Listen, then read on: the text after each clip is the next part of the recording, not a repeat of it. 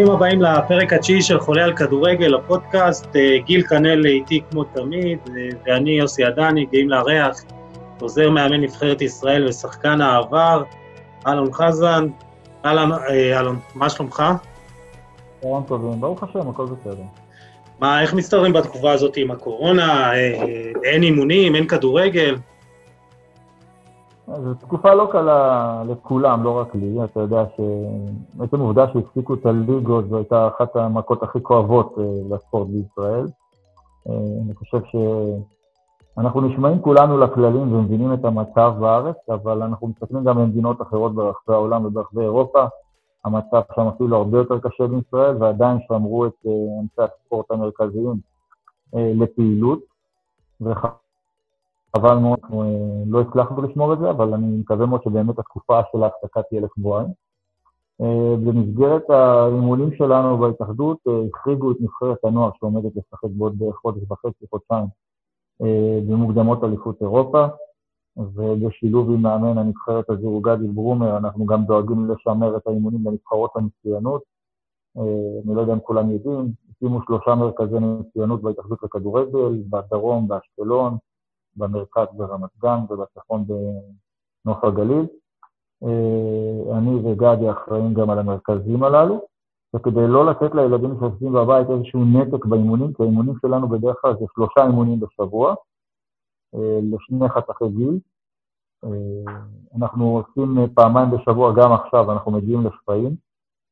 לוקחים איתנו שניים משחקני נבחרת הנוער שמסיימים את האימון שלהם, ועושים אימון בזום לשחקנים שנמצאים במרכזי המצוינות. אני חייב לומר לך שההיענות פשוט מדהימה. קיבלנו פניות גם מהורים ומשחקנים שלא שייכים למרכזי המצוינות, הם יכולים להיכנס אל הזום.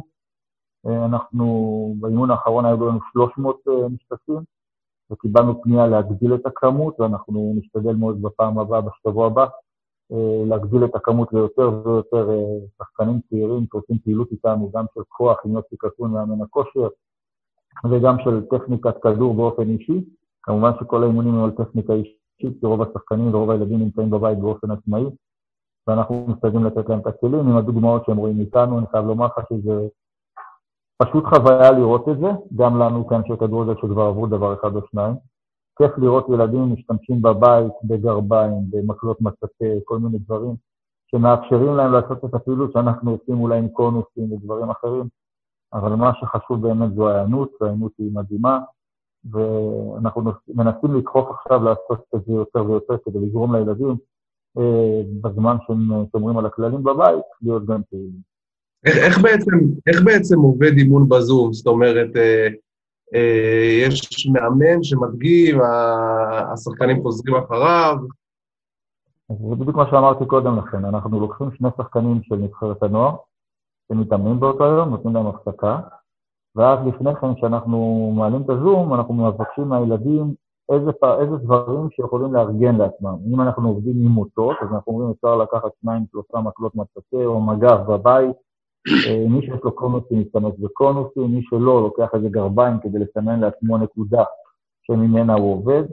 אני וגבי אה, וצלם לירון גלט, שהוא הצלם האנליסט של נבחרת ישראל, אה, עובדים מול השחקנים, מראים להם תרגילים, השחקנים מצולמים, השחקנים שלנו מצולמים, עושים את התרגילים כל הזמן כדוגמה לילדים בבית שהם רואים איך לעשות את הפעולה, ואני ברוב המקרים עומד מול המסך, ותוך כדי הפעולה מסביר להם על איזה אלמנטים אנחנו עובדים, מה הפרמטרים החשובים לתת עליהם את הדגש, כמה זמן לעשות, ואנחנו כל הזמן בודקים את ההיענות של השחקנים, ואנחנו שומעים ורואים אותם גם דרך המסך, אנחנו כל פעם מגלגלים את המסך כדי לראות יותר ויותר ילדים, ואנחנו פשוט נהנים לראות את העבודה שלנו. אני חושב שאם כבר אנחנו מדברים על ה... דיברת על הרצון הזה של ילדים היום, אה, בתקופה הזאת, כן אה, להתאמן, אה, אז אני חושב שהדור הזה של השחקנים הוא, הוא צמא למידע הזה, הוא צמא לה, לה, להכשרה הזאת, ובעצם אנחנו צריכים להעניק להם אותה. אתה מסכים איתי? האמת היא שהדור הזה צמא להכשרה והכל לא רק בתקופת קורונה. התפקיד שלנו זה לגרום לאותו דור של שחקנים צעירים שבאמת רוצים להצליח, רוצים לעבוד, אה, להבין מהם הדברים הבאמת משמעותיים וחשובים. אני יודע שיש היום אה, הרבה ילדים שמשתמשים בהרבה כלים כדי להצליח, אם זה אימונים פרטיים, דברים שהם מעבר לשעות העבודה שלהם במסגרת הקבוצה. לא תמיד הדברים האלו הם נכונים. מה שנכון זה לדעת להעביר את זמן האימון על, על נושאים שמקדמים את הילד. לא חוכמה לבוא, לעשות לילדים אימונים שמתאימים לקבוצה בוגרת, והם נראים יפה בקבוצה בוגרת וראינו אותם או באימון בוגרים או באיזשהו אתר אינטרנט, ולחשוב שזה מתאים גם לילדים. צריך לתת לילדים האלו את הכלים הנכונים, איך לפתח את עצמם ככדורגלנים, ובדרך כלל זה היסודות. אוקיי? הדברים החשובים בהחלט זה היסודות. והתפקיד שלנו זה לעשות את זה לא רק בתקופת קורונה. כשהילדים מתאמנים אצל מאמנים, לראות מה הדברים הנכונים. יש הרבה מועדונים ששינו את הגישה, אתה רואה שהדברים הבסיסיים בכדורגל מקבלים דגש מאוד מאוד משמעותי באימונים, המועדונים נותנים אה, את כל הכלים האפשריים כדי לקדם את הילדים גם בנושא טכניקה, גם בנושא קואורדינציה, גם בנושא כוח, ובעיקר בהבנת המשחק, כי הילדים בסופו של דבר עושים דברים לא כי אומרים להם לעשות. מה שחשוב זה שילד או בוגר עושה משהו והוא מבין למה הוא צריך לעשות את זה. כי אז אם הוא מבין, לא צריך להסביר את זה כל פעם מחדש בקבוצת גיל אחרת שהוא יעבור אליה. כשמישהו מבין מה הוא עושה, גם מפתח את החשיבה שלו בעצמו ומתקדם. אני חושב שזה בסופ, בסופו של יום, אם אנחנו נופלים בהשוואה בעולם, אלו, אלו המקומות שאנחנו נופלים בהם, בדגשים של העשייה והעבודה הקשה על הדברים הבסיסיים שאנחנו נופלים לדלג עליהם, ולגרום לשחקנים שלנו גם להבין למה עושים דברים ולא כי אמרתי. אלון, אז אה, בוא נדבר רגע על העבודה שלך בעצם. אה, אז אתה בעצם כבר אה, איש ההתאחדות לכדורגל כבר למעלה מ-12 שנה, שזה דבר לא פשוט. עברת המון אנשים, המון אנשי מקצוע, המון עסקנים בדרך, ואיכשהו אתה תמיד נשארת שמה, וגם רואים את זה ב... לאט לאט בקרדיט שאתה יותר ויותר מקבל, גם בנבחרת הבוגרת, אם זה לאמן לצד ווילי רוטנשטיינר, מה, מה בעצם מייחד אותך בתור מישהו שמצליח לשמור על המקום שלו כל כך הרבה זמן ו- ולהתקדם בתוך, ה- בתוך המערכת הזאת? מה שמאפיין אותי זה, אני חושב שהתחלתי את הקריירה טיפה הפוך. הפירמידה של הקריירת אימון שלי הייתה הפוכה. אני לא רציתי לאמן כדורגל, אבל נכפה עליי לאמן במ"ס אשדוד ישר כמאמן קבוצת בוגרים, ממש שנה או שנה ומספר חודשים אחרי שפרסתי מכדורגל. אחד הדברים הטריוויאליים שאתה כדורגלן, אתה חושב שקל לעבור להיות מאמן, וזה עולמות נפרדים ושונים לחלוטין. אה, אני נקלעתי, אני בכוונה אומר נקלעתי לתפקיד המאמן, ואחרי פרק זמן מסוים החלטתי שכל הסיטואציה וכל ההתקשרות לא בריאה, לא למ"ס מחסדות ולא לי, כי אני כל כך הרבה שנים הייתי מעורב שם. ואז דקה החלטתי שאני כנראה לא מאמן, וכשקיבלתי את הפנייה מההתאחדות לכדורגל, קיבלתי פנייה לאמן קבוצת נערים. תחשוב שאני כבר אימנתי קבוצה בליגת העל, וגם לאמן קבוצת נערים. ובסופו של יום, אני אומר שזה הדבר הכי טוב שקרה לי. ובגלל זה אני נמצא בנקודה שאני נמצא פה היום, כי כמו שאתה היום מגדל ומצמיח ומלמד שחקנים צעירים, אתה גם מפתח ומטפח את עצמך כמאמן. וכל השלב הזה שהתחלתי כמאמן נערים של מספר שנים בהתאחדות לכדורגל, לימד אותי והפך אותי למאמן יותר טוב, עשיתי את קפיצת המדרגה אחר כך לביצה של נבחרת הנוער, הייתי שותף לאימון נבחרת הצעירה עם מרקו בלבול ועם מייקל ניס בזמנו, אחר כך שהגיעו אנדי ווילי, והייתי שותף גם לקבוצה בוגרת, בין לבין גם אימנתי מספר אה, פעמים את הנבחרת הבוגרת באופן עצמאי, במקומות שלא היו מאמנים. אני חושב שההתפתחות שלי כמאמן עוזרת לי להבין את המערכת הרבה יותר טוב, ואנשים שנמצאים איתי בהתאחדות לכדורגל גם רואים את ההתפתחות שלי במקום שנקרא התאחדות לכדורגל. וזה יתרון, כי אני לא מגיע עם איזה שאיפות, כלומר, הייתי כדורגלן כזה ואחר, מגיע לי לאמן עכשיו בקבוצה הבוגרת. אני לא מתרגש מכל מיני uh, טייטלים או מכל מיני הגדרות, אני באמת אוהב את מה שאני עושה, ואני בגילי המופלא כבר הגעתי למסקנה, כשאני אוהב דברים ואני עושה אותם, אז אני צריך לשמור עליהם וליהנות מהם, ולא להתחיל לחשוב למה לא ככה ולמה לא אחרת. אני יודע שבסופו של דבר, ואני גם מאמין פה, שכל הקריירה שלי גם ככדורגלן התפתחה, שבסופו של דבר כשאתה עובד קשה, כשאתה משקיע ואתה ראוי, אתה גם תקבל את זה, ואני מקבל כל דבר באהבה, אני גם אוהב את הדברים. יש לי שחקנים שהתחילו איתי כשחקני נבחרת נערים, נפגשתי איתם אחר כך כמאמן נבחרת נוער ונבחרת צעירה, ופתאום חלק מהם גם בתקופה האחרונה פוגש אותם גם בנבחרת הבוגרת. אני חושב שזה התהליך הנכון. אני לא מסתכל על הזמן שאני עובד, אני מסתכל על תהליכים של שחקנים שעברו תחת הידיים שלי, ואיפה הם נמצאים, אם יש לי חלק אפילו הכי קטן, כי בסופו של דבר יש לי להתעלם מהעבודה שהם עושים בקבוצות, אבל כשמגיעים אליך לנבחרת שחקנים צעירים, אתה חלק מלבנות את האישיות שלהם ואת הכדורגלן שלהם, כי הם רואים בך מעבר למאמן גם שחקן שעשה משהו בעבר.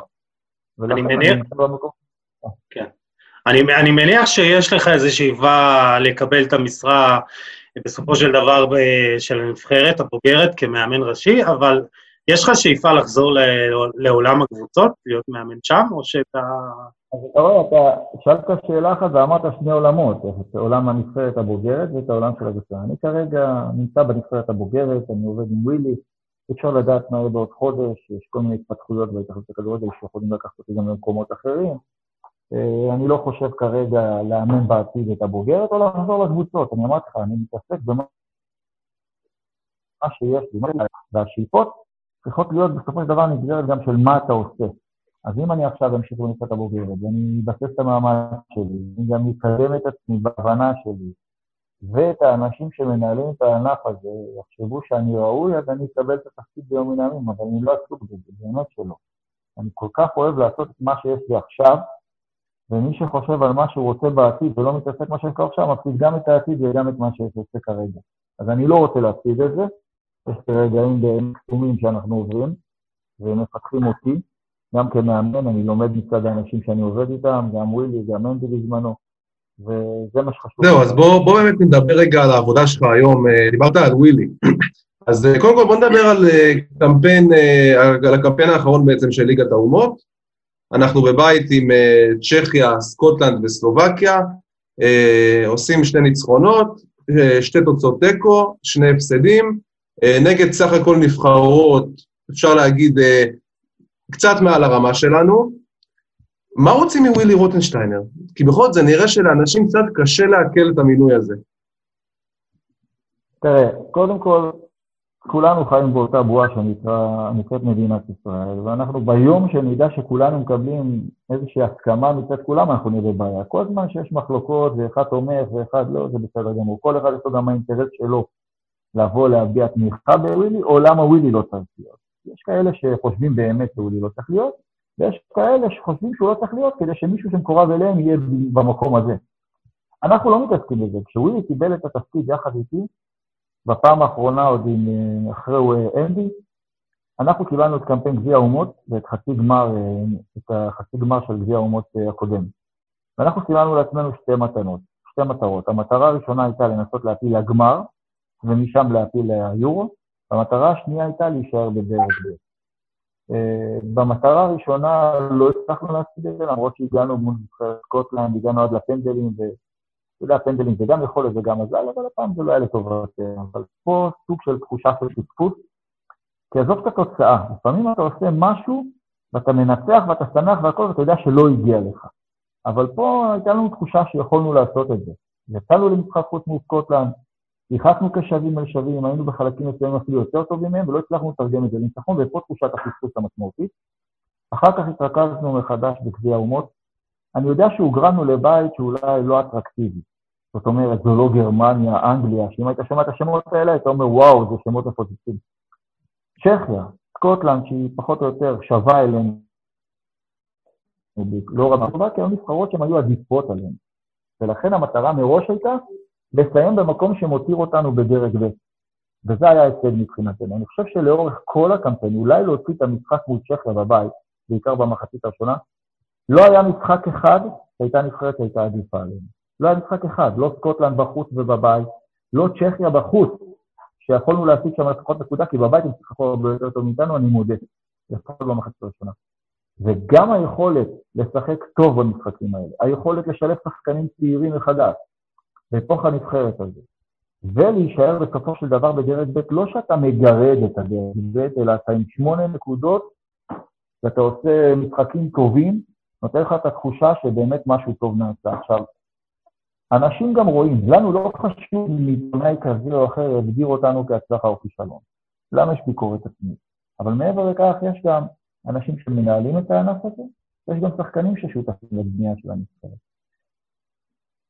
עם כל האנשים של דבר, שווילי, מה שקורה תחת ווילי, אה, זה דבר שיש לו אפשרות לראות גם עתיד יותר טוב, לא רק ההווה שנראה לא רע, אז אולי כדאי להמשיך אותו. ולכן ההחלטה של ההתאחדות לכדורגל להמשיך עם ווילי הייתה בהחלט ראויה.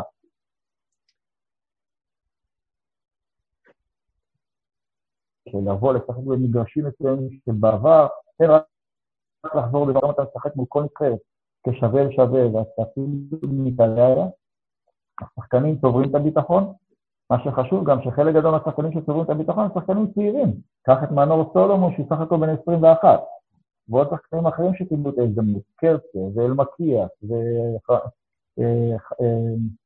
ואבו פאני, ועוד אחרים שקיבלו את ההזדמנות, אני חושב, בריא לכדורגל, ששחקנים ותיקים עדיין נמצאים שם, ושחקנים צעירים מתחילים לקבל את ההזדמנות ולהראות שהם ראויים לקבל את חולצת האש. זהו, אני חושב שבאמת בנבחרת הזאת, אה, בוא נגיד, בניגוד להרבה נבחרות אה, בשנים האחרונות, אה, מה, שאני, מה שבלט לי מאוד זה שמנסים באמת להתוות דרך. זאת אומרת, ראינו עקביות בזימונים, שחלקה אפילו עצבנה לא מעט אנשים בעקביות שלה, ראינו עקביות במערך, ראינו שמלכתחילה אה, גם, אני מדבר איתך עוד מהתקופה של אה, אנדי, שהוא ידע באיזה מערך הוא רוצה לשחק, הוא ידע עם איזה שחקנים הוא רוצה לשחק, וראינו באמת אה, מי השחקנים שהוא סומך עליהם, וראינו שבאמת יש שינויים מינוריים, אבל מעבר לזה, אה, הוא באמת הצליח, אה, בוא נגיד, להפוך את הנבחרת כמה שאפשר לקבוצה.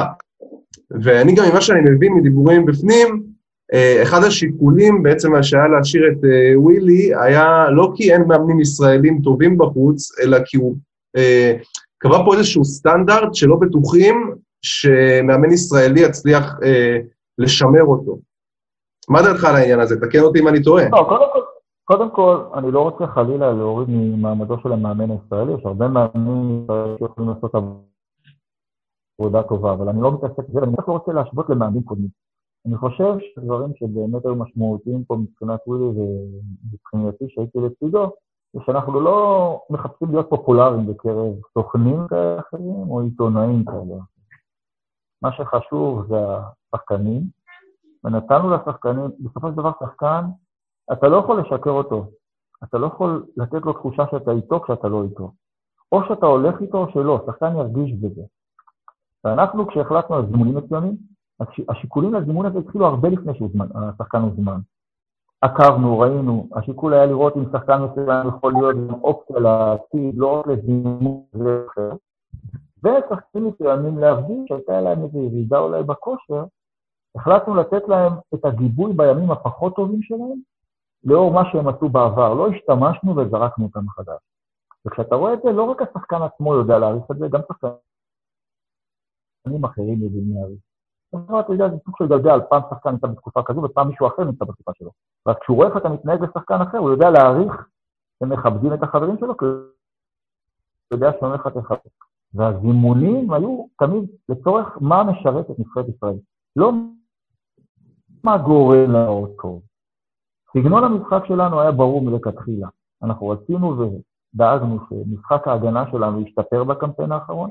ידענו שכמות ספיגת השערים שלנו במשחקים הקודמים, בקמפיין הקודם, הייתה רעה מאוד, והחלטנו לתת דגש על זה. גם פה עדיין יש הרבה מה לשפר. אנחנו ניסינו והיו לנו כל מיני בעיות של שחקנים שחלו לקורונה ועם כושר פחות טוב, או שלא שיחקו בקבוצות שלהם. אבל אה, השתדלנו לשנות את הנושא הזה של משחק ההגנה, והדגש היה על משחק ההגנה, לא זה. יודע שכל משחק שנבחרת ישראל מפסידה, ושניים, שלושה שחקנים שישר צולבים אותם ואומרים, הם לא ראויים, מה הם עושים בנבחרת, אבל הבעיה שלנו, אנחנו ראינו את הבעיה לא בשחקן כזה או אחר. אנחנו ידענו שהבעיה שלנו יכולה להיפטר כשאתה את משחק ההגנה, ומשחק ההגנה מתחיל מערן זהבי ומימון הסבור ומנור סולומון ואחרים. אם נצליח להביא את עצמנו להיות קבוצה שעובדת, גם מבחינתי וגם מבחינת אנחנו נשתפר הרבה יותר על קר הדשא מכל הפרמטרים, וכששחקן מרגיש שיש קבוצה שעומדת סביבו, הוא מרגיש יותר בטוח לעשות גם דברים באופן. ולכן אני חושב שהנבחרת אולי לא עשתה מה שחלק חושבים שהנבחרת ישראל יכולה לעשות. הרי אני יודע שכל מי שמונה וכל מי שימונה בעתיד, מרבית התקשורת תחשוב שהוא חייב להביא אותנו לגמר גביע העולמי הראשון, או לגמר היורו הקרוב, אבל אנחנו צריכים לחיות בפרופורציות נכונות, ואם לא יהיה פה תהליך של בנייה, ששחקנים צעירים יתחילו להאמין שהם חלק מקבוצה שיכולה לעשות דברים, אנחנו לא נעשה את הדברים.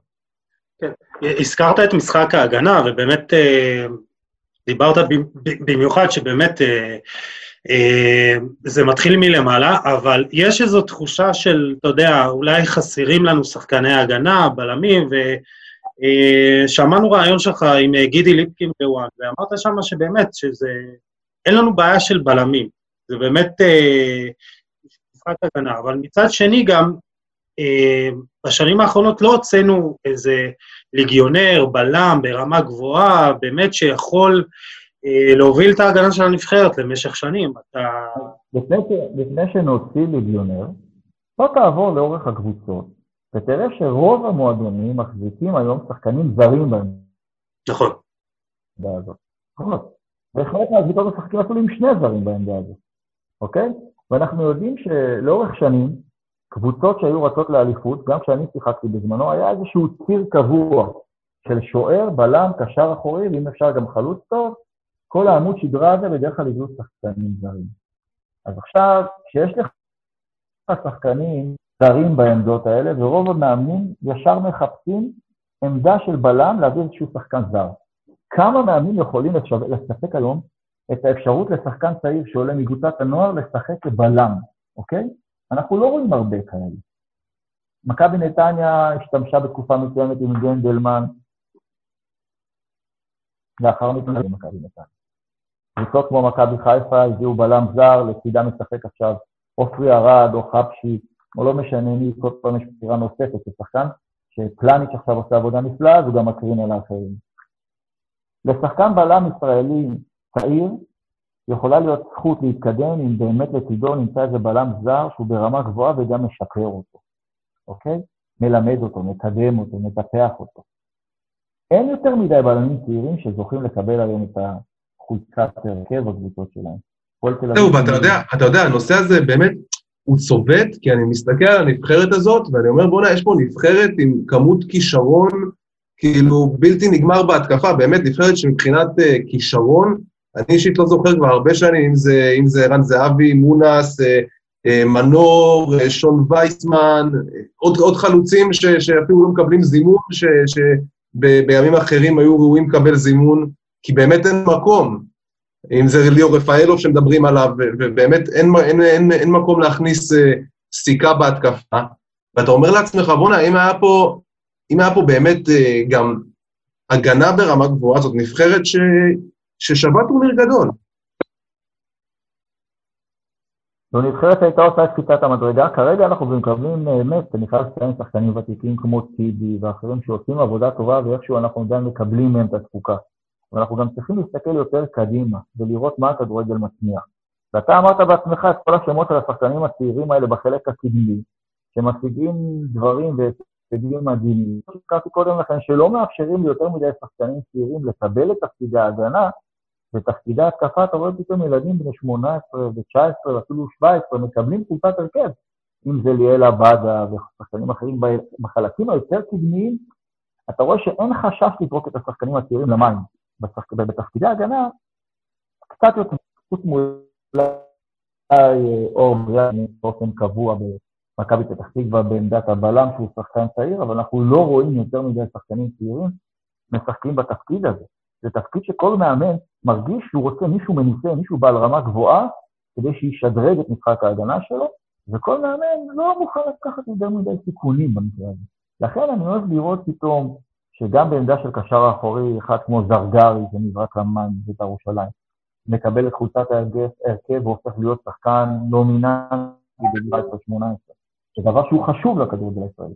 אני מקווה מאוד שמועדונים ירגישו שגם בעמדת הבלם אפשר לצרף שחקנים צעירים כדי לחשל אותם. הרי איך אתה יכול למצוא בלמים? אתה בונה אותם בגיל צעיר ואתה זורק אותם למים גם בגיל צעיר. חרזי ובנאדו וכל השחקנים האלה שהיו בדור שלנו, ואמיר שלח, הם קיבלו את חולצת ההרכב בגיל צעיר מאוד, לצידם של בלמים זרים. אבל פה אנחנו רואים שיש קצת יותר ריסוס עדיין הולכים ומנסים למצוא איזשהו סבב של העברות, מכירות, השאלות, של סבב של דור מסוים שעובר כל הזמן בין הקבוצות. לא נכנס דם חדש וצעיר.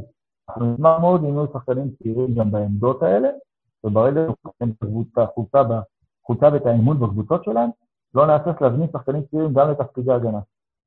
כן, אז uh, דיברת על... דיברת על... שנייה, גיל, דיברת על הצהרת הנבחרת וככה על שילוב שחקנים צעירים, אז, אז אולי, אולי אנחנו באמת צריכים לקחת איזה, אתה יודע, אפור של איזה שנתיים-שלוש, לתת לשחקנים הצעירים יותר הזדמנות.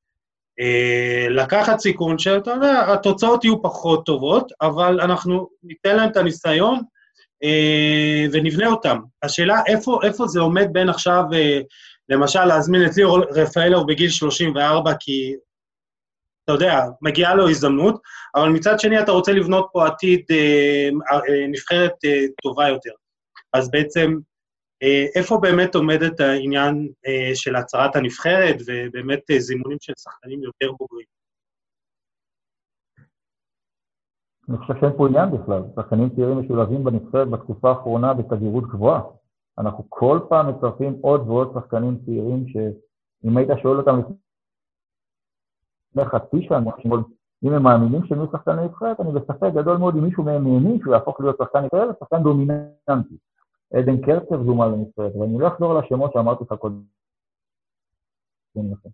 כי חלק מהמטרות שסימנו לעצמנו זה לשלב גם שחקנים צעירים.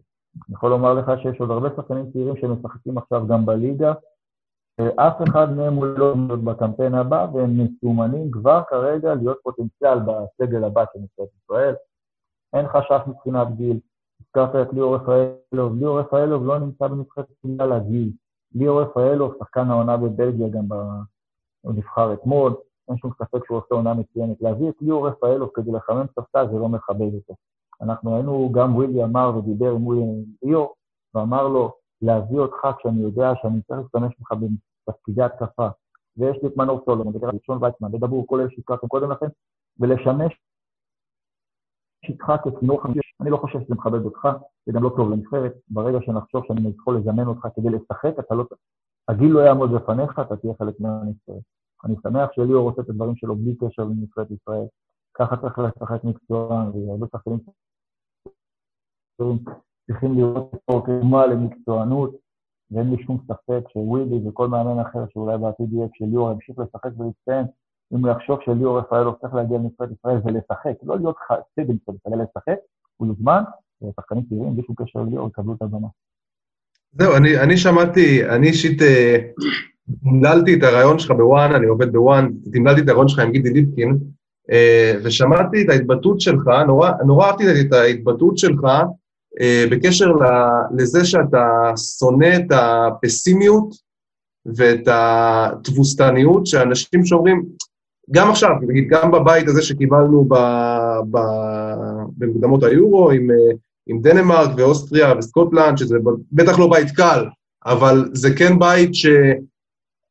במשחק אחד אנחנו יכולים לעמוד שם מול כל נבחרת ולעשות תוצאה טובה, אה, ואמרת שם שאתה שונא את זה שאומרים, טוב, גם ככה, גם ככה לא נעפיל בעצם. אז אה, אתה, אתה, כי אתה, זה בא כי אתה באמת מאמין שאפשר לעשות את זה? מצד אחד כולה, אין שום ספק. אין שום ספק, אני אמרתי לך, אני לא מסתכל באופן כללי. אני יודע איך אני גדלתי בתור כדורגלן. אני גדלתי בתור ילד בפריפריה שנקראתה אשדוד, שהיום היא עיר אדירה, אבל אני הייתי ילד בפריפריה שאף אחד לא הסתכל עליו. כשאני זומנתי לנבחרת הנוער, אף אחד לא חשב שיש לי סיכוי להיות חלק ממשהו. אני האמנתי ורצתי באוטובוסים ונסעתי יום אחרי יום, כשאנשים באימונים אפילו לא מסרו לי, כי מה זה באשדוד, אבל הייתי אופטימי, האמנתי שהדברים יכולים להשתנות. ממה... יש כל כך הרבה חוכמולוגים וגאונים בכדורגל הישראלי, שיבואו ויגידו, אה, הכדורגל הישראלי לא שווה ולא נגיע אף פעם לכלום. ופתאום איזה ניצחון, כמו שהיה בזמנו עם בוסניה, כל אותם אנשים שעשו את הכדורגל, היללו, מחאו כפיים, ואחרי שבוע נתנו את הסתירה מכל הכיוונים לאלי גוטמן אחרי הפסד אחר. די כבר עם כל האופוריה והיסטריה. אנחנו צריכים לבנות דרך להאמין שדברים יכולים להשתנות. אם 50 שנה לא הגענו לטורניר, אז 50 שנה כנראה לא עשינו דברים טוב כדי להגיע. אבל זה לא אומר שעכשיו ב-50 שנה הבאות אנחנו לא נגיע למשהו. אנחנו צריכים להאמין שאנחנו יכולים לשנות את הדברים. גם האנשים שמנהלים את הכדורגל, גם השחקנים שמשחקים את הכדורגל, כל הצוות הזה, כל האנשים שעוסקים פה, צריכים לנטרל את הרעשי רקע, אוקיי? ולהאמין שאם אתה רוצה לשנות דברים, תהיה חלק מהשינוי. וזה מתחיל באופטימיות, זה מתחיל בעבודה קשה, זה מתחיל בלנסות להקשיב לאנשים שבאים ומביאים מהידע שלהם כדי לנסות לשנות את הדברים, ואם אתה חושב שאתה יודע את הכל ועד עכשיו זה לא השתנה, סימן שזה הזמן להכניס תקליט ולנסות לשנות ולהתאים את עצמך. אני אופטימי מטבעי, אני מקווה מאוד שזה יהיה בעידן שלנו, ואם לא, אני מאמין ובטוח שזה יהיה גם בעתיד, יש פה דור של שחקנים שהרבה אנשים אוהבים לקטול אותו, יש כאלה שגם אוהבים להלל כאלה ואחרים. אני חושב שצריך לשמור על פרופורציה. יש דור של שחקנים צעירים שמבין שיש דרישות היום בכדורגל העולמי כדי לעשות קצת המדרגה. אני גם שמח לראות שחקנים צעירים יוצאים מהארץ והולכים לשחק בחו"ל. אני חושב שזה יהיה הדבר הכי משמעותי מבחינת הכדורגל הישראלי, שחקנים שיוצאים בגיל צעיר מאוד החוצה וחוזרים לשרת את הכדורגל הישראלי ואת נבחרת ישראל. ככל שיהיו לנו שחקנים בחו"ל, הנבחרת תהפוך להיות יותר טובה, בטח אם הם הופכים להיות שחקנים בסדר גודל של ערן ושון ומנור סולומון ומונס, זה עושה את הנבחרת להרבה יותר טובה, ואני אשמח מאוד, כמו שאמרתם קודם לכן, שגם שחקנים בעמדות של הגנה יצאו החוצה, יש לנו אחד רק את אה, אלי דסה, היה את טלב בזמנו שעשה את זה, רמי גרשון, אבל אה, אתה יכול לראות איך אלי דסה כשחקן של עבודה והשקעה וסבלנות, משדרג את עצמו לאחד המגינים היותר טובים בכדורגל ההולנדי, וזה רווח של נבחרת ישראל. כן, אז... טוב, אה, יוסף, תן לי, תן לי רק שנייה, אני רוצה לשאול אותו שאלה על, אה, עדיין על הנבחרת. אה, אז אתה בעצם, כמו שאמרנו, אתה כבר 12 שנה בהתאחדות לכדורגל, אתה כבר ראית מאמנים, היית בנבחרות, היית חלק מקמפיינים. מה, מה באמת שונה? תן לי משהו בפרקטיקה ששונה בעבודה של ווילי, כדי, כדי שנבין בעצם, אה, כי, כי גם השחקנים, אתה יודע, פה אחד אומרים, וואלה, אנחנו הולכים איתו באש ובמים, ואתה שומע גם את, ה, את הכנות בדברים שלהם, שמנור סולומון שואלים אותו, והוא אומר, חד משמעית, רוטנשטיינר צריך להמשיך. אז באמת, בפרקטיקה, מאיפה זה בא? מה, מה הוא מביא... קודם כל, זה בא, קודם כל זה בא מפרקטיקה של מקצוענות שעוטפת את כל הנבחרת. עוד לפני שאתה עולה לאימון או שאתה פוגש את השחקנים, ווילי בנה מערכת שלא משאירה שום דבר למקרה. זאת אומרת, כל דבר שאמור לתת לשחקן כדורגל מענה כדי לשרת את הנבחרת בצורה הכי טובה, עומד לרשותו. מצוות רפואי, מתנאים עוסקים, אה, מתנאי טיסה, מהתייחסות לשחקן כמרכז העיקר, ולא לתת להיסחף, אמרתי לך, להיות מקורב לעיתונאי כזה או אחר, ואז אתה שומע שחקנים שמרגישים שאולי חלילה מישהו מתוך המערכת שעוטפת אותו פוגע בו. עבור ווילי וכל מי שעוטף את הנבחרת, השחקנים הם העיקר. מי שפוגע בעיקר, שזה השחקנים לא חבר בנבחרת ישראל, וזה לא משנה מה התפקיד שלו. וכשהשחקנים מרגישים שיש איתם אנשים שעושים הכל כדי שהם יצליחו, הם מביאים גם מעצמם. הרבה פעמים דובר לאורך השנים האחרונות על שחקנים שאולי לא רוצים להגיע לנבחרת ישראל, מתחמקים מזימונים. אני רק שמעתי את הדברים האלה, אני לא יודע כמה זה נכון. אבל אני יודע שבתקופה האחרונה של נבחרת ישראל, כמעט ולא היה שחקן שלא עשה את כל המאמצים בעולם כדי להגיע. ערן זהבי אפילו ביטל חוזה בקבוצה שלו כדי לנסות להיות שותף להזדמנות האדירה של נבחרת ישראל להפיל היורו. מונס דבור ושחקנים אחרים, אני אתן לך דוגמה, אפשר לתת דוגמה להרבה שחקנים. ניר ביטון, לפני המשחק מול סקוטלנד, אולי שישה ימים לפני כן הוא נפצע בצורה שהוא צילם לנו את הקרסול שלו, לא האמנו שהוא יכול לעשות uh, את הסוויץ' הזה תוך שישה ימים ולעלות על קר הדשא. הצוות הרפואי עבד עליו בלי סוף. ניר ביטון אמר, אני לא מעניין אותי עד לפני... זהו, זה באמת היה נס רפואי שהוא עלה, אנחנו היינו, היינו בהלם. זה לא נס רפואי, זו עבודה רפואית. נס זה דבר שהוא לא תלוי בך, אבל פה צריך לתת את הקרדיט לצוות הרפואי שעבד כל כך קשה, והוא דאג, דאג לכך שלא התפללנו לניסים, כי הם עשו את העבודה בעצם. ומי שהיה שותף לזה מלא זה ניר ביטון. הרבה שחקנים היו יכולים לוותר על זה, ניר לא הסכים בשום פנים ואופן, עלה לשחק. ואני אומר לך, זה דבר שכששחקן מרגיש שעושים עבורו את הכל, הוא נותן מעצמו את הכל. וכשהשחקנים בנבחרת מרגישים שהאווירה היא טובה, מתעסקים רק בדברים חיוביים, אין כל מיני דברים שמשפיעים עליהם, אין רכילויות, אין תחושה של מאמן שמוכר אחד או שניים או כמה שחקנים, אלא כולם מרגישים שבאמת אתה בא למסגרת שאתה העיקר, לא מאמן או עוזר מאמן או דמות כזו או אחרת. הם העיקר, השחקנים. ווילי באמת לזכותו ייאמר דאג לעשות הכל כדי שבהתאחדות לכדורגל, הנבחרת הזו, יקבלו השחקנים את כל התנאים להצליח. כשהדברים אחר כך לא יצליחו, אפשר לבוא אליהם בתמונות, או לנסות להסביר להם למה הדברים לא הצליחו, אבל מבלי שיהיו כל מיני דברים מסביב שלא להגיד, אה, ועם הכנה כזו ואחרת. אנחנו משתדלים באמת לבנות את הסביבה הכי טובה, הכי מכבדת והכי מקצועית שהשחקנים ינסו לעשות את הדברים על קרדש.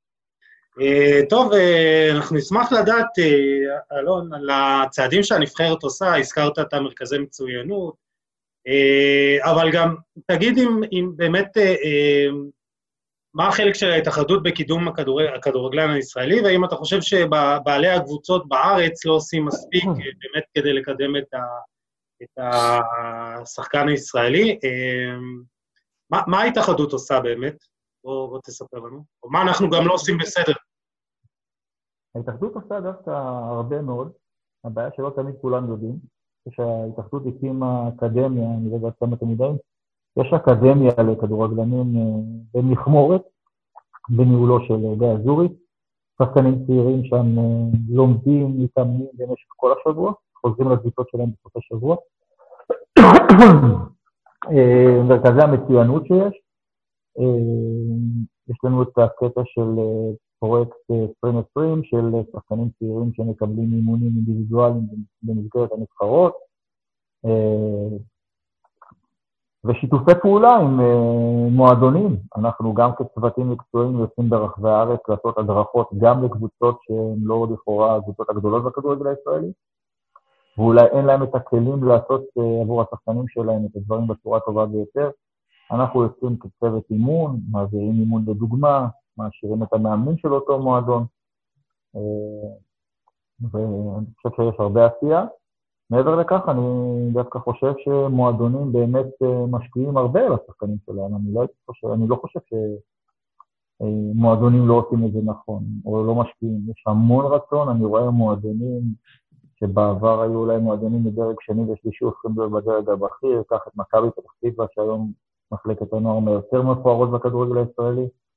אתה יודע, הכי קל לבוא לומר, מי המועדונים הכי מפוארים מבחינת מחלקת נוער? יגידו לך מכבי חיפה, מכבי תל אביב. אני אומר לך ששתיים מהמחלקות היותר מפוארות בכדורגל הישראלי זה מכבי פתח תקווה ומ"ס אשדוד. אתה יודע, כי גם משקיעים שם לא פחות מאשר באף אחד מהמועדונים הגדולים, וגם להם יש את הפלטפורמה הכי טובה להראות את זה. גם אבי לוזון, גם שקי בן זקן, יש להם הוראה מפורשת למאמנים שלהם בקבוצה הבוגרת, שחקן צעיר עם פוטנציאל, זרוק אותו למים. ולכן במכבי פתח תקווה בהרכב אתה רואה ארבעה, חמישה שחקנים תוצרת בית ואפילו יותר. אתה בא למשחקים של מ"ס אשדוד, יש להם שחקנים צעירים, תוצרת מחלקת הנוער. והקבוצה הזו, גם אם וגם מכבי פתח תקווה, לא מהססות למכור כל שנה שחקנים החוצה ולהעלות שחקנים מתוך מחלקת הנוער שלהם. וזה אחד הדברים שהיום כששחקן צעיר מקבל הצעה ממכבי תל אביב, או מכבי חיפה, או מאשדוד, מכבי פתח תקווה, אם בעבר הוא היה דוחה את שני המועדונים האלה, מכבי פתח תקווה ואשדוד, היום הוא לוקח אותם בשיא הרצינות, כי הוא יודע שהוא גם מגיע למחלקת נוער ברמה גבוהה, וגם יש לו אפשרות להיות שחקן ליגת על מהר מאוד בגיל צעיר מאוד. זהו, דיברת על אשדוד, עכשיו מעניין אותי מאוד לשמוע את דעתך אה, בתור אשדודי, אני אישית חולה על הקבוצה הזאת, באמת, אני פשוט נהנה לראות את אשדוד משחקת, באמת, לא משנה באיזה, באיזה הרכב, עם איזה שחקנים, אתה רואה שיש שם שיטה, אתה רואה שכל שחקן יודע מה הוא צריך לעשות, משחקת כדורגל יפה, הגולים שלהם באים מהאגפים, שזה מראה באמת כמה הקבוצה הזאת היא מאומנת, ואתה רואה, יש שם כמות בלתי נתפסת באמת של כישרון בעיניי, ובעיניי באמת אחת כיום משלוש הקבוצות הכי טובות בישראל, למה אבל זה לא מצליח לתפוס בעיר? כאילו, למה אין, לא, אין הזדהות של העיר עם הקבוצה? למה לא בקהל? כאילו, מה, מה, יש, מה יש נגד הקבוצה הזאת? יש איזה משהו נגד הקבוצה הזאת. ככה זה מרגיש. בוא, בוא נעשה את זה ככה. אה, לפני שנדבר על הכדורגל, אני חושב שאחד הדברים, גם בכלל שמאפיינים את התקופה האחרונה בישראל, זה שנראה לי שאנשים מחפשים שנאה שתחבר בין אנשים, במקום אהבה ותמיכה. אני לא נגד מחאות, בעד מחאות, אתה יודע, זה כל אחד שיעשה מה שהוא רוצה, אבל אנחנו רואים גם בכלל ברחבי המדינה, כמה היום בפוליטיקה, מישהו רוצה לרוץ לתפקיד מסוים, הוא לא אומר למה הוא כן, הוא אומר לי למה הוא לא. וגם כשהמחאות אנחנו שומעים רק לא הוא ורק לא הוא ורק לא הוא. באשדוד קרה אותו סיפור. אה, באשדוד, זו הייתה, אני גדלתי בתור ילד, באשדוד הייתי מציץ בין החרכים של החומות כדי לראות את המשחק, והיו אלפים... אז עירוני, אז היה עירוני אשדוד, לא? היה הפועל אשדוד לפני הכל, היה הפועל וביתר, לאחר מכן ביתר ומכבי התאחדו להיות עירוני אשדוד, ועירוני תקצב הייתה הקבוצה הראשונה שהגיעה לליגת העל, ואחר כך הגיע התהליך של האיחוד בין כל הקבוצות והפכה להיות מ"ס אשדוד. גם כשהפכה להיות מ"ס אשדוד, ראית פתאום איך בשנים האחרונות פתאום קמה מחדש, הפועל אשדוד, ועירוני אשדוד, וביתר אשדוד. אני יכול לומר לך שהלוואי ואני טועה, אבל רוב הקבוצות האלה הוקמו אולי בסוג של געגוע לקבוצה מן העבר, אבל יותר מאיזושהי שנאה למה שקיים כרגע. אנשים, קשה להם לראות מצליחנים.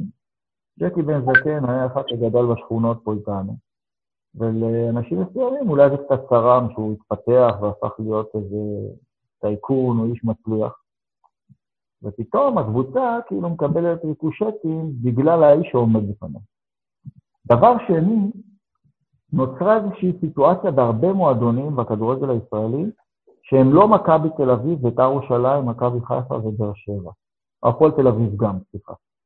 אלו חמישה מועדונים, אלה שהזכרתי הם חמישה מועדונים, שיש להם גרעין אוהדים קבוע, שלא משנה מה קורה עם הקבוצות האלו, זה גרעין שימשיך ללוות אותם בכל דרך, אוקיי?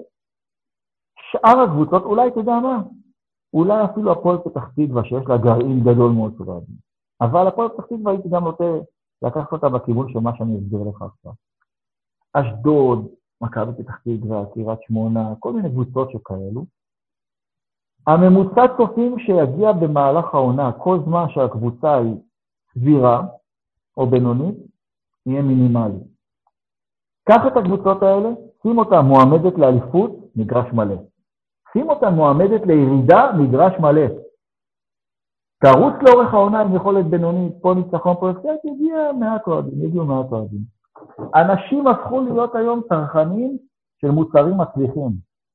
זאת אומרת, מה אני עכשיו אבוא למגרש אם אני לא לגמרי מחובר ב-100%, כמו שאני אוהד מכבי תל אביב, אתה יודע, עם כל האנשים שמלווים אותם כבר 20 שנה ו-30 שנה. וזה בטח מועדונים כאלה שיש להם את המסורת. שאני יכול לקבל עכשיו את צ'לסי מול טוטנה באותה שעה, או לא יודע מי, תגיד לי, ריאל מדריד, או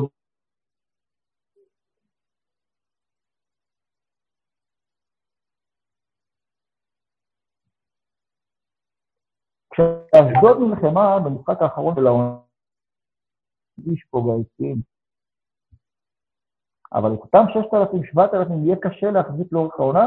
יכול להיות שבעונה הזו, עכשיו, שנת הקורונה האחרונה, לאור היכולת של מ"ס אשדוד, היציעים היו, היו, היו יותר מלאים עם איזה 2,000, 3,000, אפילו 4,000 איש, שהיו באים לראות קבוצה צעירה תוססת שמשחקת כדורגל טוב, וגם קרובה לצמרת. אבל המצב הנוכחי של קבוצה גרם לכך אולי שבעתיד אשדוד דווקא כן הרוויחה אוהדים, אוקיי? למה? אנשים רואים בבית את השידורים של הקבוצה הזו, רואים קבוצה מעניינת, קבוצה צעירה, קבוצה שמביאה הרבה כבוד, זו קבוצה שכיף לראות אותה, זה מצב שאני מעריך שיחזיר גם אוהדים בחזרה למגרשים, כשהמגרשים יפתחו לקהל. אבל כל זמן שאין לך את הגרעין הזה של ה-200-300 אלף אוהדים ברחבי המדינה, שאם אותם 20 אלף לא יגיעו, עדיין 20 אלף אחרים ימלאו את היציעים, זה גורלם של הקבוצות מהדרג השני ומטה. טוב, אה, הזכרת, דיברנו הרבה על הכדורגלן הישראלי, אז ככה, לפני שנתקדם הלאה, אני אשמח אם, אה, אם יש לך איזה טיפ אחד קטן שאתה אומר עכשיו לשחקן הישראלי הצעיר ששומע אותנו, אה, מה אתה יכול להגיד לו? מה, מה הטיפ הכי טוב שאתה יכול לתת לו? הטיפ שאני יכול לתת לכל כדורגלן ישראלי מתחיל, ואני יודע שכל כדורגלן מתחיל רוצה להיות מנור סולומון וערן זהבי ומונה סבור ושון ויצמן ויוסי בניון ואלברקוביץ' וחיים רביזה. אבל כדי להיות אותם שחקנים, תתחילו לעבוד ולהתקדם כמו שרנייני, דור פרץ, גלאזר, נטע לביא, תסתכלו עליהם, תסתכלו עליהם, ואז תהיו כל אלה שהזכרתי קודם לכן. אותם שחקנים שאולי לא התייחסו אליהם כל כך, ואמרו, אה, יש כוכבים גדולים לידם.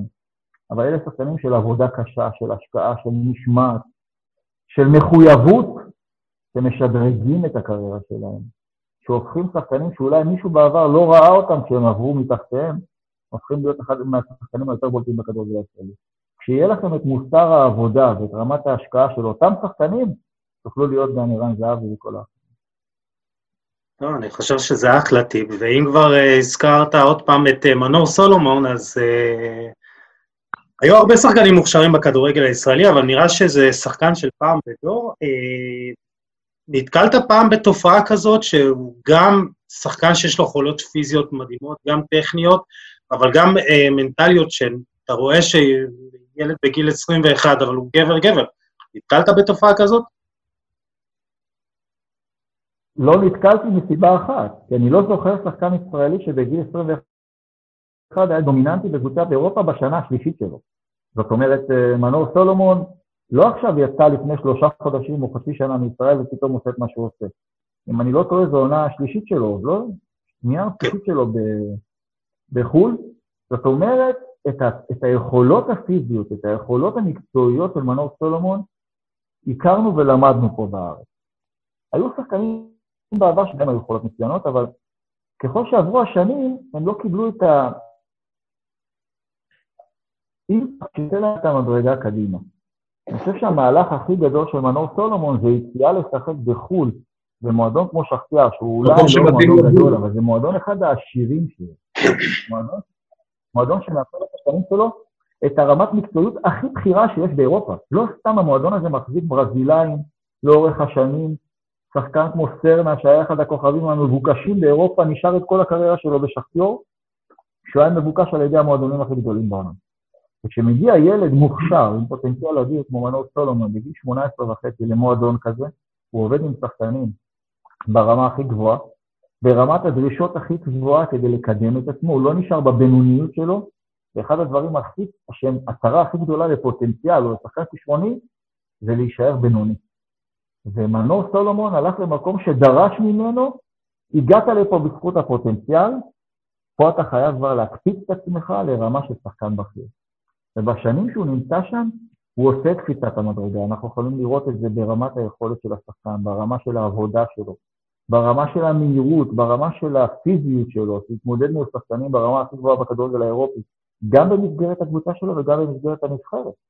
ואתה יכול לראות איזה תהליך אדיר הוא עשה. ומה שיפה במנור סולומון, שזו עדיין רק תחילת ההתקדמות שלו. הוא נמצא בנקודה מצוינת כרגע, אבל זו רק תחילת ההתקדמות. מה שנותן לך במחשבות את הפנטזיה הזאת, תשמע, בגיל 21 הוא כבר עם קפיצה אדירה, יש עוד שנתיים ושלוש הוא יכול להיות. זאת אומרת שהוא יכול להפוך להיות אחד השחקנים היותר משמעותיים בכדורגל האירופי, ואני מאמין שהוא יהיה. מה, אתה מדבר כאילו רמת עכשיו אה, עדן עזר, או שחקנים מהסוג הזה, כאילו? אני לא רוצה להשוות לעדן עזר וכאלה, אבל אני לא חושב שפול סולומון יעשה קפיצת המדרגה לעוד מועדון גדול באירופה, אני לא חושב שמשהו יכול למנוע ממנו להיות שחקן בסדר גודל של אסנסיו כזה בריאל מדריד, או אפילו דמבלה בברצלונה. אני חושב שמה שעושה דמבלה עם הכישרון שלו זה אדיר, מה שעושה אסנסיו זה אדיר.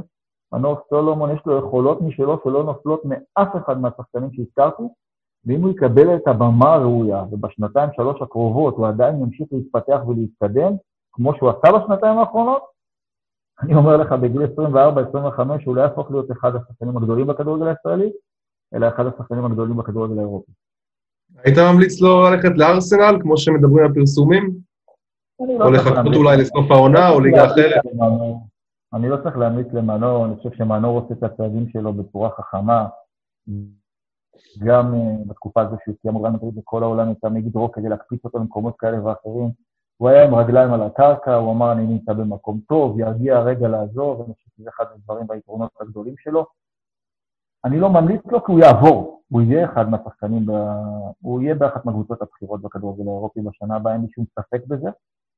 ואני לא מסתכל על איפה הוא ישחק בשנה הבאה. אני מסתכל שבעוד שלוש שנים מנור סולומון אחד השחקנים היותר בכירים בכדורגל האירופי. אמ, טוב, אז אה, בוא נדבר רגע, אה, בוא נדבר רגע על ה, בעצם על הקמפיין הקרוב, כמו שדיברנו מקודם. אה, איך אתה מערכת הסיכויים שלנו באמת לעלות לקטר 2022? תראה, אנחנו הוגרנו לבית לא קל, יש שם נבחרות, כמובן סקוטלנד הפכה להיות החברה הקבועה שלנו, לאיפה שאנחנו הולכים, היא מצטרפת אלינו.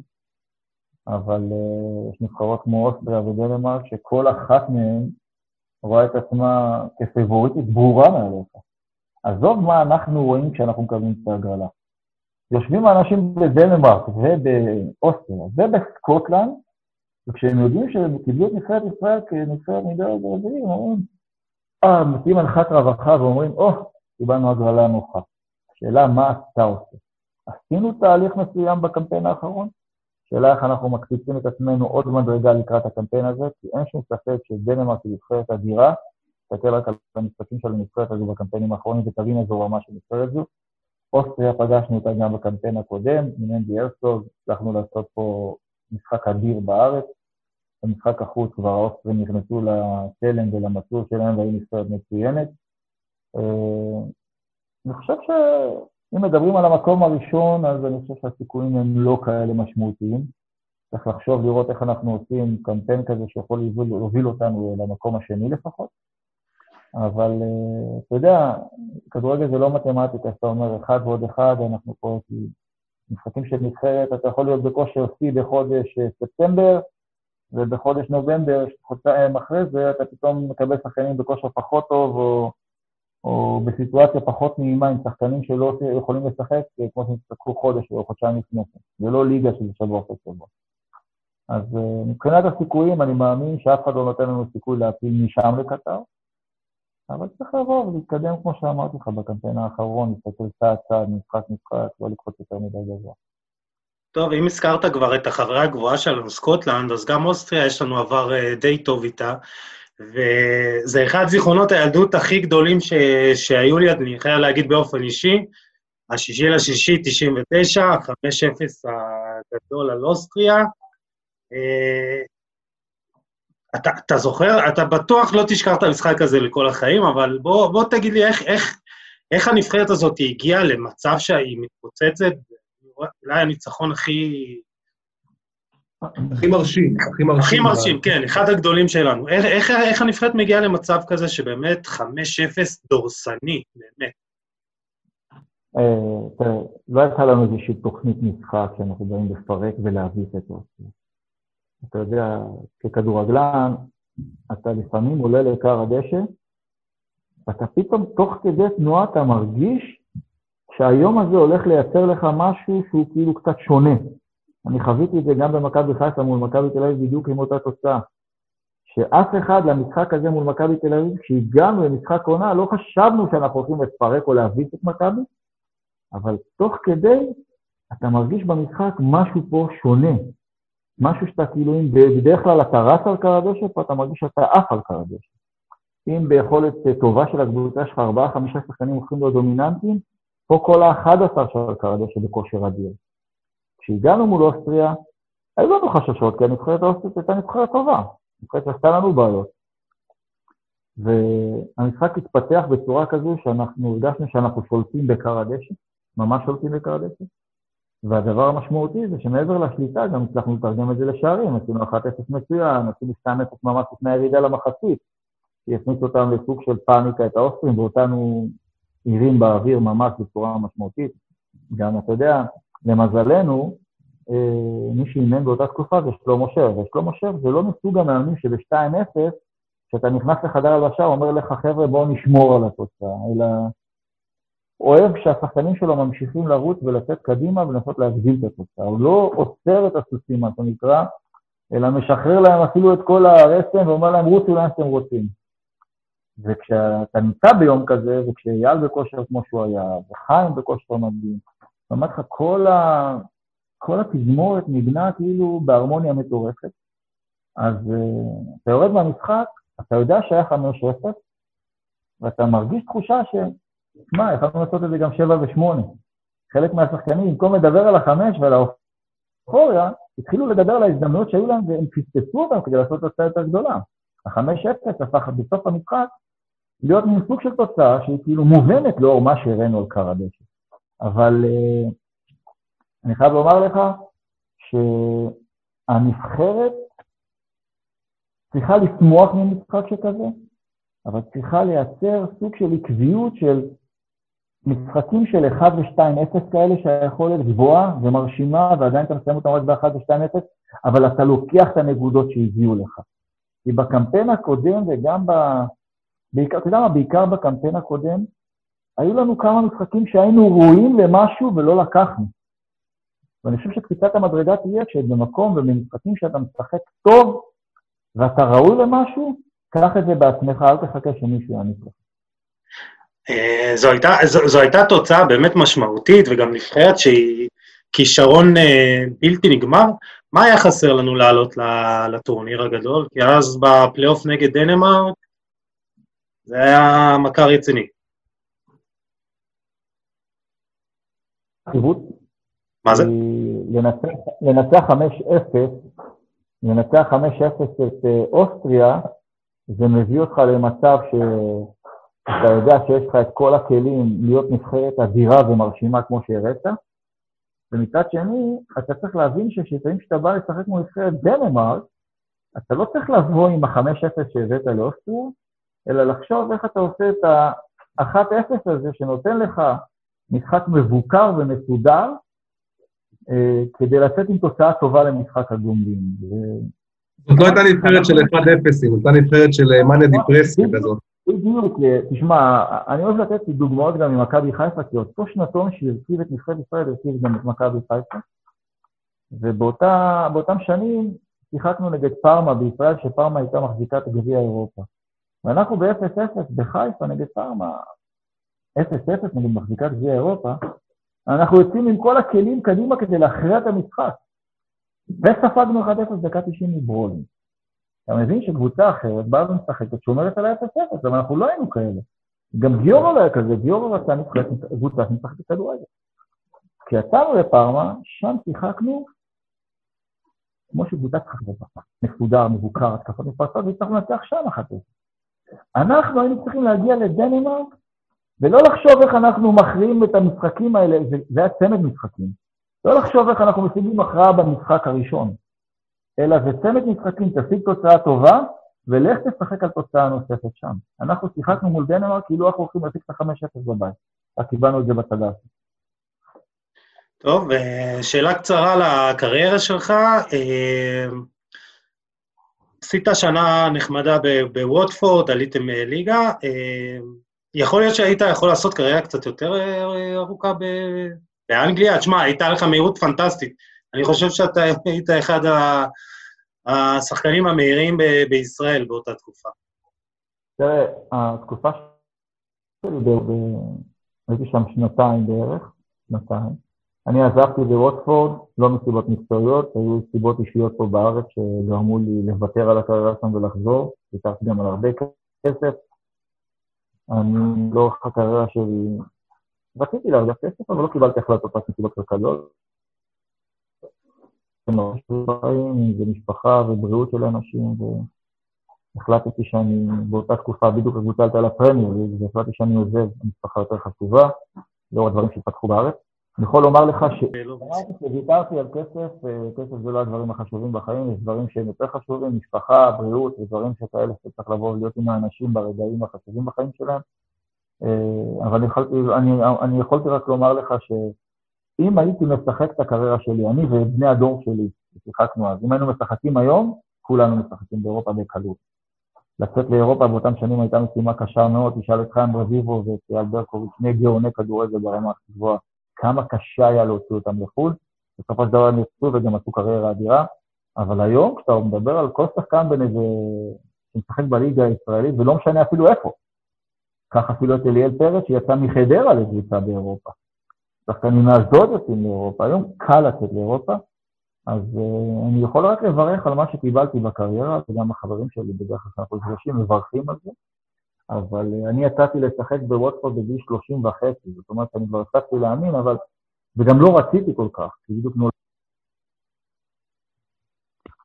החלטתי שאני הולך לקחת את החוויה הזו, ואני שמח שחוויתי אותה, אבל אם הייתי משחק היום, בלי ספק בגיל הרבה יותר צעיר הייתי יוצא לאירופה ומשחק הרבה יותר שנים. טוב, אז אנחנו הבטחנו שזה יהיה קצר, אז ככה שאלון זריז לסיום. פה אתה יכול ממש להיות אה, תמציתי יותר. אה, אל תחשוב, פשוט אה, תזרוק מה, שיש, מה שעולה לך. אה, השחקן הכי גדול, טוב ששיחקת איתו. אני לא יכול להגיד שחקן אחד, אני חייב להגיד, היו שלושה שחקנים שהם מבחינתי באמת היו אדירים. גם שיחקתי איתם לצידם, כי זה קל יותר. זה היה ברקוביץ, חיים אביב וראובן עטר. שלושה דיוני כדורגל שלפעמים באימונים הייתי עוצר כדי לראות מה הם עושים, רק כדי להתמוגג מזה. אה, השחקן הכי גדול, טוב ששיחקת נגדו? מרדונה. מתי? אה, נבחרת, אה, בטדי משהו? אה, לא, בטדי, בטדי ברמת גן, כן. אה, המאמן הכי טוב שהיה לך? גם פה אני צריך שלושה, כי שלושה מצאו לי קפיצת קריירה, גירה כל אחד מהם, אברהם גרנט, לא משה ודירסידה. הרגע הכי קשה בקריירה שלך? הפרישה. נראה לי זה אחד הרגעים הקשים לכל כדורגל. ונסיים באופטימי ושמח, הרגע הכי גדול בקריירה שלך. הרגע הכי גדול בקריירה שלי עוד לפניי, זה עוד לא קרה. או, אז אתה מבטיח לנו פה משהו.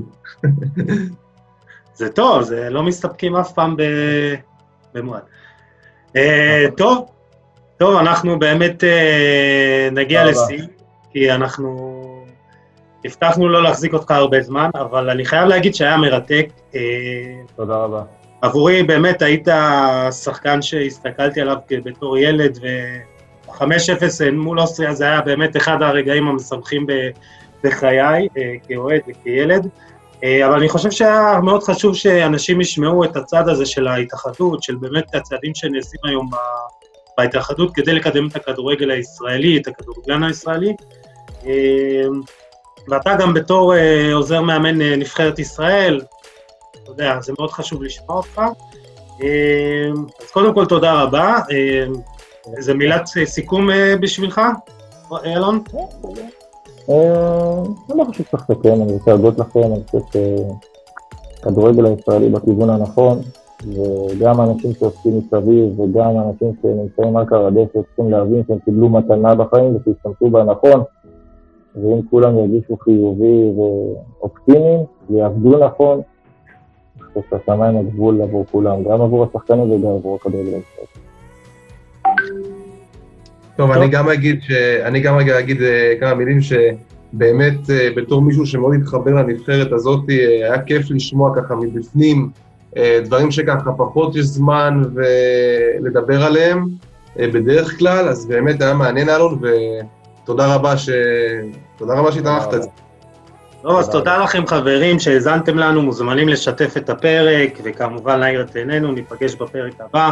תשמרו על עצמכם. אלון, תודה רבה. שיהיה בהצלחה. תודה, כל